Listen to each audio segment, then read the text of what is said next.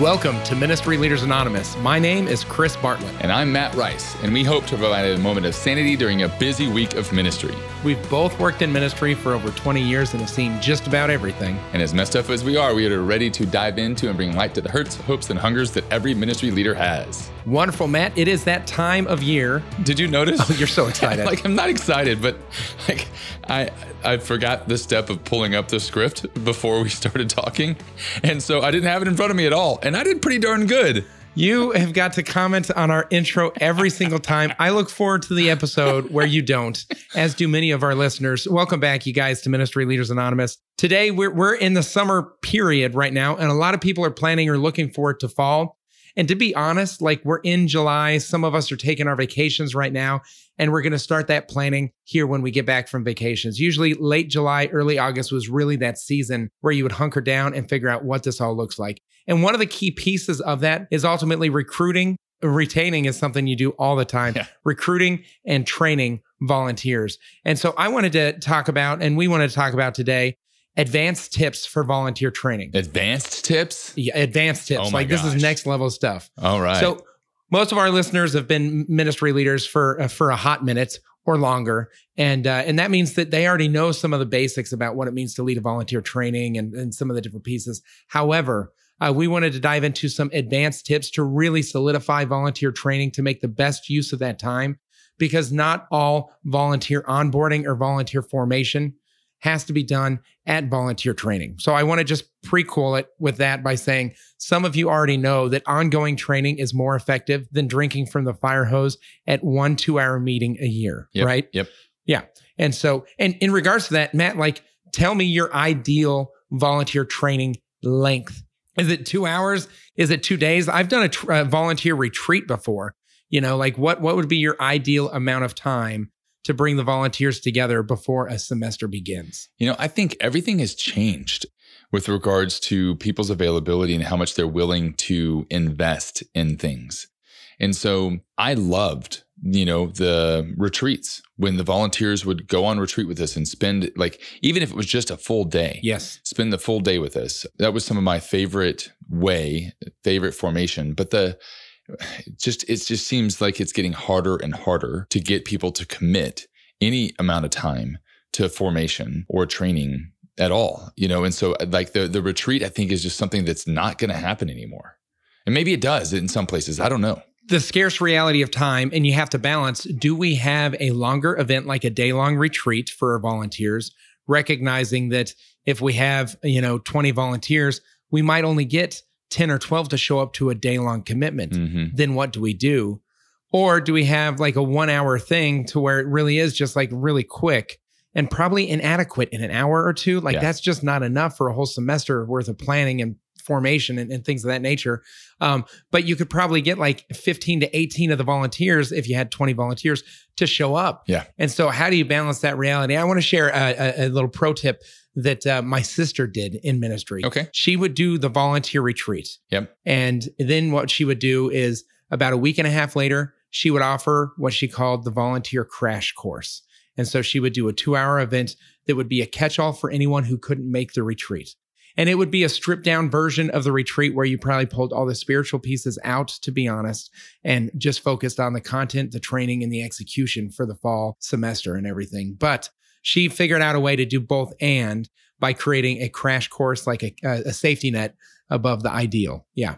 Yeah, the the only thing that caught my ear there was taking out all the spiritual. Um, yeah, I don't I don't know if that's what she did. You do an opening prayer and a closing prayer, but you don't do two hours of adoration like they did one on Friday night of the retreat and on Saturday night of the retreat. They did an hour of adoration. Sure, but I would I would do some prayer. Right. Oh, absolutely. Um, I wouldn't take all of it out, and and I wouldn't do just the opening and closing prayer. And, but it, again, it all depends on what you want to communicate to your volunteers. Is what's the most important thing like you knowing stuff or you having a relationship with God.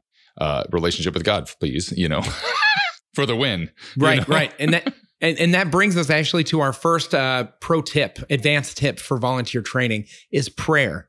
For prayer, we want to empower and execute at our trainings.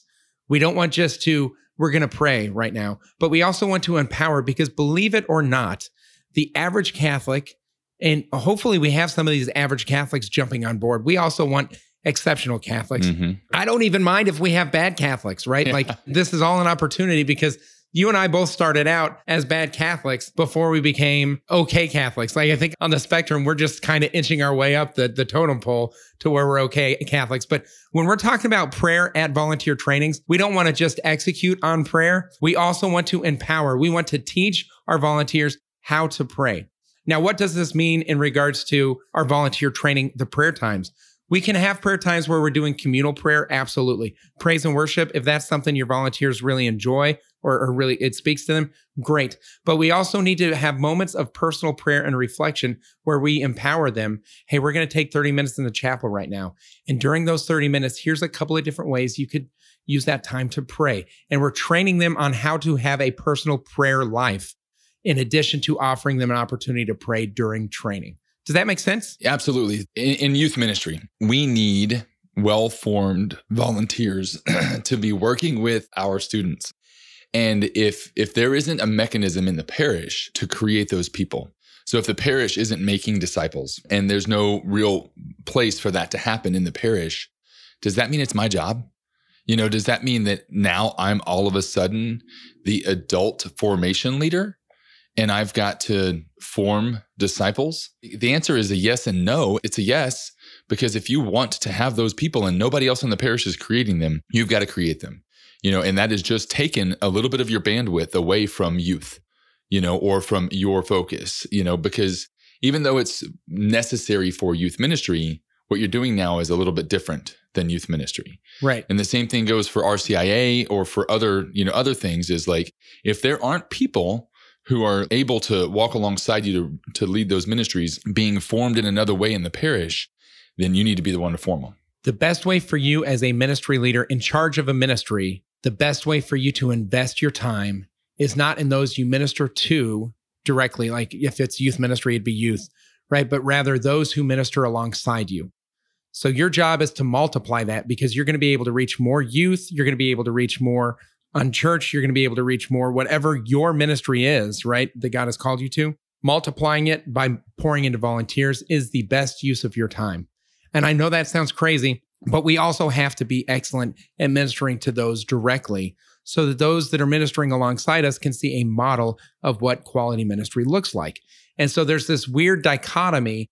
Where do we invest our time when we have a limited uh, amount of time, right? And that's something that we really need to reconcile. But oftentimes I see people chase after the end of their ministry Mm-hmm. in youth ministry. It'd be teens or, or children's ministry. It'd be children as opposed to empowering others to run alongside them. And i think that's a dangerous reality. Yeah, and and the reality, the truth that Catholics don't know how to pray, um, other than rote prayers, um, is is true. Like most Catholics don't know how to pray, correct. Yeah. Yeah. And empowering them and teaching them how to do that is a, a part of every ministry leader's job. You know, and if if you aren't asking your volunteers like fairly regularly, um, how is your prayer life going? Then you're missing something. You know, you, you- Right. you're not doing what you're supposed to be doing. and oftentimes at volunteer training we don't do that and that's why this is an advanced tip Isn't that sad? yeah okay That's sad that that's an advanced tip. That is. Like, I'm sorry.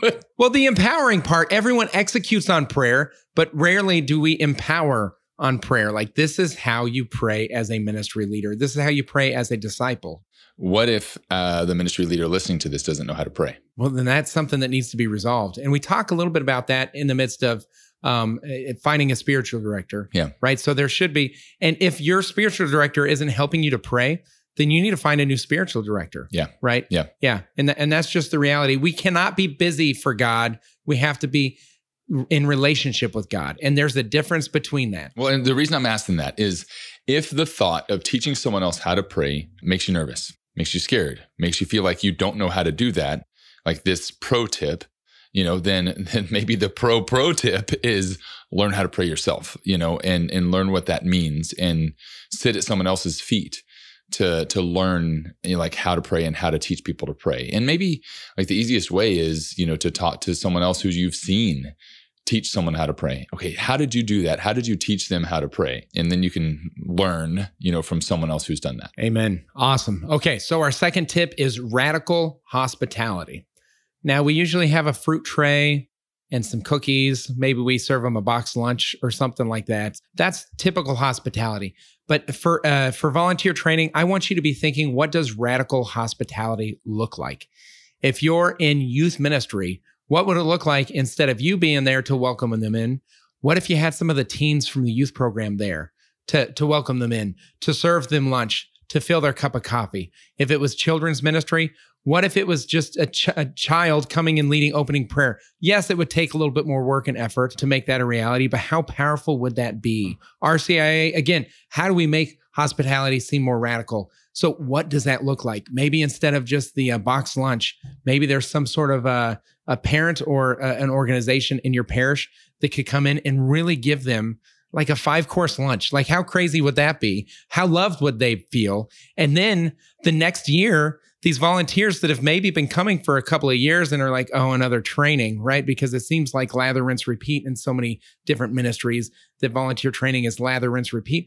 What if they're like, I cannot wait because I know that you surprise us and love us in so many dynamic ways. So think of creative ways to have radical hospitality. And maybe that even means radical hospitality. Like, I want you to pray that prayer piece here's a resource. Like, here is a book. We're investing in you now instead of giving you a Christmas gift or Christmas ornament. Don't even get me started on the Christmas ornaments that catechists can sometimes receive. I'm like, give them something that will empower them and help them through the year, uh, the semester starting from the start. Yeah. And another thought is like in radical hospitality is we almost always think of, oh, which space on the parish campus would be the best space for this training. And there are so many other like spaces that could be better and could be like so much cooler. Like like when I was first in ministry, we we had all of our trainings and, and a lot of our gatherings at people's homes. Yes. In someone's house. If you are able to host them at your house, I mean talk about radical hospitality, like inviting someone into your home is a is a big deal. And it depends on the size of the people on your core team, but you could do that in your house and then and again have like some sort of surprise that like makes them think, "Huh, I really want to go next year cuz like what happened last year was really cool." Um, but it could also be in one of your volunteers' homes and they kind of get to help set the example of what radical hospitality looks like being a member of this team. Yeah. I've opened my house to everyone else on this team and that's what this looks like. It's not just food, it's not just people, it's also the space. Yeah. One year we had our training at the uh, YMCA. Now they have a camp, YMCA camp, and so you can rent some of these facilities near, uh, like buildings nearby. And they had a kickball field right next to the building. Yep. So during some of our community time, we as a bunch of adults went out and played kickball. Kickball is one of the most accessible games in humanity. Yep. It- and it was so much fun. And it was a small enough field to where you had the illusion like maybe I could kick the ball over the fence. No one, no one could. I Yeah. mean, those those big rubber balls are heavy, but it gave you the illusion. It felt like you were a kid again. It was memorable, and it was something that bonded people together. And so that brings us to our third uh, tip for volunteer training. Advanced tip is community over content. hmm And so you're not just training volunteers, you're building your volunteer team. And so, what type of shared experiences or community can be built in a way that makes the team solidified because there are going to be withdrawals made from those relationships throughout the course of the year. Ministry is hard, but ministry is efficacious. And so the demands of ministry, you need to pour in and build that community so that you're not the only support system or support beam that's holding the structure up for your ministry throughout the year. Yeah. So this this combined with the prayer aspect has me thinking. Okay, if we had like a two hour event, like a, a two hour training, I would say that fifteen to thirty minutes of it is content. A big chunk of it is prayer. A big chunk of it is is community building, and then a little bit of it is content. But th- that being said. If you're going to like, if you're going to do this, if you're going to invest in community and, and and teach them how to pray, you need to make sure that they know going into it what it is. Because if it's called volunteer training, people think, oh, I'm coming here to receive content. I'm coming here to be trained in how to do this. Yes. And and so we almost need to change the name to something set, else Set expectations. and set the yeah. expectation at the beginning. Like, hey guys, like to be a member of this team, it's not all about what you know. It's about who we are as a team, how how bound together we are, how how much of a community we are, because we're going to be exempling church to these kids. They need to see us loving each other, supporting each other, and praying for each other. And they need to see us as community to be an example for them and what they need to be doing. So we're going to focus on community, but they also need to see us pray. And they need to know that we have real relationships with God. So, so today, the training, whatever we've now called it, you know, is is focused on community and on prayer. And we're going to dive into some content because you need to know some but the biggest thing is community and prayer. Like but setting those expectations before diving into it because otherwise people like me like like i came here to learn how to be a you like a volunteer small group leader and, and i'm playing kickball all day. Right. Like that i don't want to do this. You know it's like okay well that's you're missing the point because i didn't share with you what the point was. Right we need to set that expectation. Yeah and the other piece in regards to it is you can uh, one of my favorite quotes is you can build community without disciples but you can't build disciples without community. Amen. And our volunteer team needs to be a team of disciples. Yep. And so we have to create a context where we are building disciples in that. So community is more important than content. The other reason why we need to put community over content during our volunteer trainings or whatever we call them because formation, that is a fair like volunteer formation. Yeah, volunteer formation uh, or volunteer team day or whatever it is, um, is because content can be communicated in so many other ways but community community is hard. We all saw this during the pandemic when everything went to screens and Zoom and things like that. Like it was really hard to maintain community. And so when we're bringing people together, let's bring people together in a way that an email or a video or a podcast couldn't cover that same content. Yep. Right? If something you can that you're doing uh, at your volunteer training could have been done in an email or in a, a you know a three page little packet or something like that then shift that to a packet yep. and focus on community or prayer during that time. Like do the things that you can only do together while you're together. Everything else be like hey our sessions begin in two weeks. Next sunday evening is when we normally meet or next sunday afternoon is when we normally meet read for one hour during that time and discern what these pieces are. And here's the 10 page packet, your handbook, your field guide, or whatever it is. Um, but when we're together, we're going to be doing community. Mm-hmm. And that's, that's an important piece. Yeah, absolutely. Yeah, because the, the content you can always get in, in, in other ways, but the community you can't. Right. And so uh, that that's tip number three. Tip number four for advanced tips for now I feel bad calling it volunteer training because Matt, you just blew that up because you're right. Yeah. You're right. It's not all about the content, but uh, yeah, volunteer bonding, whatever. Anyways, most people will know what we mean when we say volunteer training. So um, the why is more important than the what. So focus on the why more than the what. And that means that the actual execution of ministry is important, but it's not important as important as the vision of ministry. I just had a thought of an example. Go, go for it. So like when you when you do small group training, you teach people like how to handle the talkative person. Right. The one who won't shut up. Right. And they always have an answer. They're always the first one to answer, yada yada yada. And you can teach a volunteer what to do in that situation. And and they may like execute the what, you know, fairly well, but unless they know the why, you may end up losing the person. Like, so why do we need to make sure that that person doesn't dominate the whole conversation? Right. You know, and and and there's a lot of reasons why. And and again, it'll it'll give them the energy to do so because it takes a lot of energy to to manage a small group and to do all these little things well. But if I know why I'm doing it, if I know why it's important that that this be done, then I'm more apt to actually step up and do it and lead the small group. And I think that's the that's the difference. Is oftentimes if we just focus on the what and they don't know the why, we have people managing their part of ministry as opposed to leading their part of ministry. Yep. And and we all hear and management is not bad. It is a tool in the toolbox of leadership. But if all we're doing is managing, then we're focusing on behavior modification instead of personal transformation. And those two things are very different things in the life of a disciple, mm-hmm. right? Yep. And so we want to focus on the why more than the what. And the cool thing is, is quality volunteers, once they understand the why, they can actually get to the destination, even if they do a different what than what we thought they should do. And so now all of a sudden I have a teen in a small group or a person in my Bible study, and they come in and it's like, hey, my my aunt just passed away and it was very sudden, you guys. I'm really sad right? The person who's only been taught the what is like, thank you for sharing. Now let's get back to question number three. yeah. You see what I'm saying? Yeah. But the person who understands the why says, why don't we pause right now and journey with this person in their suffering and let's pray for your aunt's soul. Like there's some really cool things like let's pray together. And that person understands the why even though they're forgetting about the what because well my sheet said that I'm supposed to ask these three questions Yep. and then we regroup in in 17 minutes or whatever it is. The why is so much more important it allows people the freedom to execute the ultimate goal Yeah. more effectively. And if I know the purpose of the small group, and your your small groups may be may, may have different reasons. You know, the reason for your small group may be so that they can pass this test on the catechism.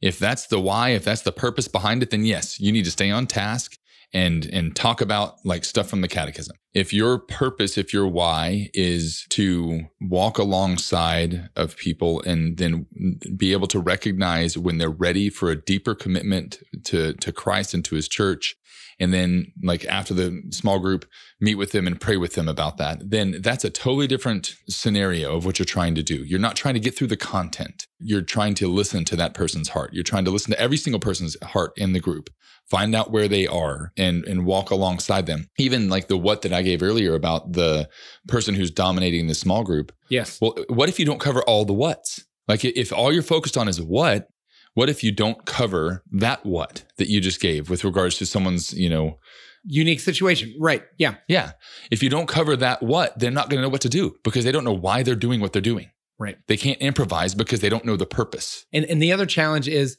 is those who understand the why and those who only understand the what get confused. So we had this guy Joe, he was a small group leader, excellent. He would do it was an all boys small group. He would do a push-up contest at the beginning of every single one of his small groups. Right? For someone else who's like onlooking because we're all sitting in the the parish hall, you know, all on different corners of it looking over there and it's like, wait, I'm a male small group leader. Okay, guys, start doing push-ups. And he stands up and just watches his boys do push-ups. like he's missing it. He's like, no, no. Joe's doing that because that's part of Joe's personality. And Yeah. he understands that to be authentically him is going to be the more effective way to journey towards our goal, our objective. yeah And then the boys were exhausted and tired, and they also were bonded. They had a shared experience. And so they discussed better. Yep. But that's because Joe was pushing with them. The other person who's just yelling at their small group youth saying, one it looks two, like we're supposed to three, do push-ups at the four. beginning of small group. Yeah, like drill sergeant small group leader is not. But all he all he sees is the what, yeah and so the why really does empower people to have that freedom. Yep. To be able to say, I'm going to do it this way or I'm going to do it that way. It also says to us, I'm entrusting the why to you, Yep. or really, I'm entrusting the what to you because I'm sharing the why with you. Yep. If you don't think this question is a good question for your group, skip it yep skip it. If you don't think this prayer would be good for your group and you guys want to walk to the Marian Garden and say a decade of the Rosary, go do that instead. Yep. Why? Because you know the objective that we're trying to go towards, and you know the teens ultimately. Our volunteers should know the people that they are serving more than we know the people that they are serving. Uh, and that's the reality of multiplying ministry. And yes, we're going to know some of these youth, some of these families, some of these different people in our ministries, but we want adults to know those youth or those people that are being served in better ways than what one person can have with 40 different relationships, Amen. you know? Yep. Cool. So, tip number five in advanced tips for volunteer training is clear processes. So, we've put this one all the way at the bottom because now we're actually talking about content, right? Okay. And when we're talking about content, I actually believe that uh, ministry leaders are going to be more effective in sharing clear processes as opposed to sharing the content pieces, which could be sent out in an email or something like that. So this week, we're going to be doing X, Y, or Z in our formation session, in our Bible study, or whatever. But it might be more helpful instead of talking about the different studies that we're going to do each week on the Bible to talk about each Bible study will include an opening prayer, a check in of how we're doing from last week, the reflection question follow up, the content of the study itself, shared reading, questions, and then an action item. Like that is the process that we go through. And if you need to change things around just a little bit and you want to do the action item follow up at the beginning before opening prayer, just because some people are coming in late and that's a good Um, icebreaker question, great. But these are the pieces. This is the process. We show up this many minutes early so that we can have our rooms ready so we can welcome them in. Whatever it is, those processes pr- provide the framework for the why to be executed effectively and the what to take hold and be built upon. And so clear processes are so important. I think they actually need to see with clarity, like here are the things that are expected in regards to a typical youth night or, or formation session or whatever the ministry is. But even even then, the why behind the processes needs to be there. So you can't just do the what. Like so we're sharing with you a what, but we also need to share with you the why. Like why do you do processes? And there's multiple reasons. Like just that off the top of my head, the people that are receiving that you're ministering to will be more comfortable, will feel more comfortable. If you have a class and one week you start with food, the next week you end with food. Um, the next week you have food in the middle. The one week you don't have anybody teach at all and it's small groups the whole time. The next week you have small groups and that process is not consistent. Then the people that come like are going to come a little on edge like what's going to happen. I don't feel comfortable here. Right. Is this a safe place to be vulnerable? Yeah, because it's it, like everything's different. I don't know what's going to happen next. So that process matters for them. It also matters matters for your volunteers. Same in that same side, like the volunteers need to know that there is kind of a routine, you know, of what we do. That's not necessarily that it's boring, but it it adds structure to what you're doing and it, it helps relax everyone. So that's one of the reasons of why to do processes. There are hundreds of others. Right. And, and, the, and the other piece is because we would have nights that were big nights in our youth room um, or in our parish hall, and we would have them eat dinner with their small group. Why? Because we were doing all content that night, whether it was a guest speaker or, you know, something like that or a big prayer service or whatever, that we weren't going to break into small groups that night. Mm-hmm. And for youth ministry, like small groups are essentially your people that you journey with. And the first night we just put signs on the table. We had 300 something kids coming to our youth program. And so there's like 30 tables. We just put signs on the table, small group A, small group B, small group C. And it got really confusing. And so we even need a needed a process for that because the next semester when we did that, everyone went to the table that they were at the first time. Yep. But the volunteer who set them out set them out in different areas. So we started saying upperclassmen will be on the left side, lowerclassmen will be on the right side of the room. And this is where the ninth graders will be. This is where the 10th graders will be. So they at least had kind of a corner of the room that they knew they could look in for their small group. Yeah. And that process made the chaos so much more ordered. Yeah. And that helped people be like, okay, now I know what I'm supposed to be doing. Now I know where to go so that I can journey into and be more present to what's going on. Yeah. And the small group leaders the same way. They weren't standing on chairs looking and being like, Ben, we're over here. Ben, come here. Yeah. Not that Ben, the other Ben. You know, like it was just chaos. Yeah. And so clear processes helps reduce chaos, which empowers our volunteers and our ministries to do what they do so well. Yeah. And that's before we get into the content. Like that was beautiful. In dangerous situations. So I don't know if y'all had an active shooter like process. Like what do you do if there's an active shooter? Or what do you do when a kid starts vomiting?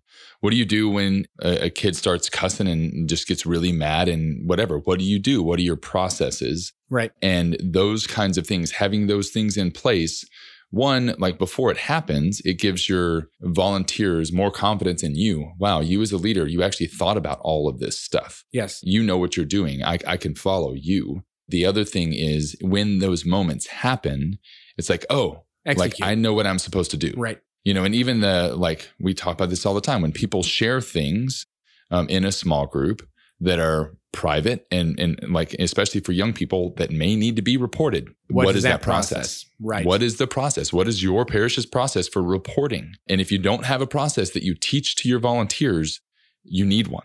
For that specifically, it's so important to have a process there because otherwise it turns into Catholic gossip. Mm-hmm. Oh, someone in my small group shared that they were doing self harm. Have you had anyone in your small group share that they were doing self harm? No, let me go talk to this person. All of a sudden, there's six volunteers with the best intentions talking about a teen or someone in the program and it's not appropriate. Yeah. It needs to be shared in a specific way for the confidentiality of that situation and that teen you know and so yeah processors are so helpful. And again i think that the what can be added to good clear processes. So yeah. you guys there's so much more that we could go into but we're at time. So those are your five advanced tips for volunteer training. Again prayer we need to empower and execute. We need to focus on radical hospitality. Wow them with the way that you love them at the volunteer training. We need to focus on community over content, which means you not, might want to not call it volunteer training. We need to be focused on the why more than the what. And finally, we need to have clear processes. So I want to thank you guys so much for joining us today. Let's continue the conversation online. Please send any feedback you guys have to mla at ablaze.us and share this podcast with someone. And here at Ministry Leaders Anonymous, we believe that if you want to go quickly, go alone. If you want to go far, we go together. Take some time this week to pray for other ministry leaders and actually take a few minutes today to pray for your next volunteer training or formation day. Ask the Holy Spirit to go ahead of you now to make that something that is spectacular. We will see you guys next week on Ministry Leaders Anonymous. God bless you.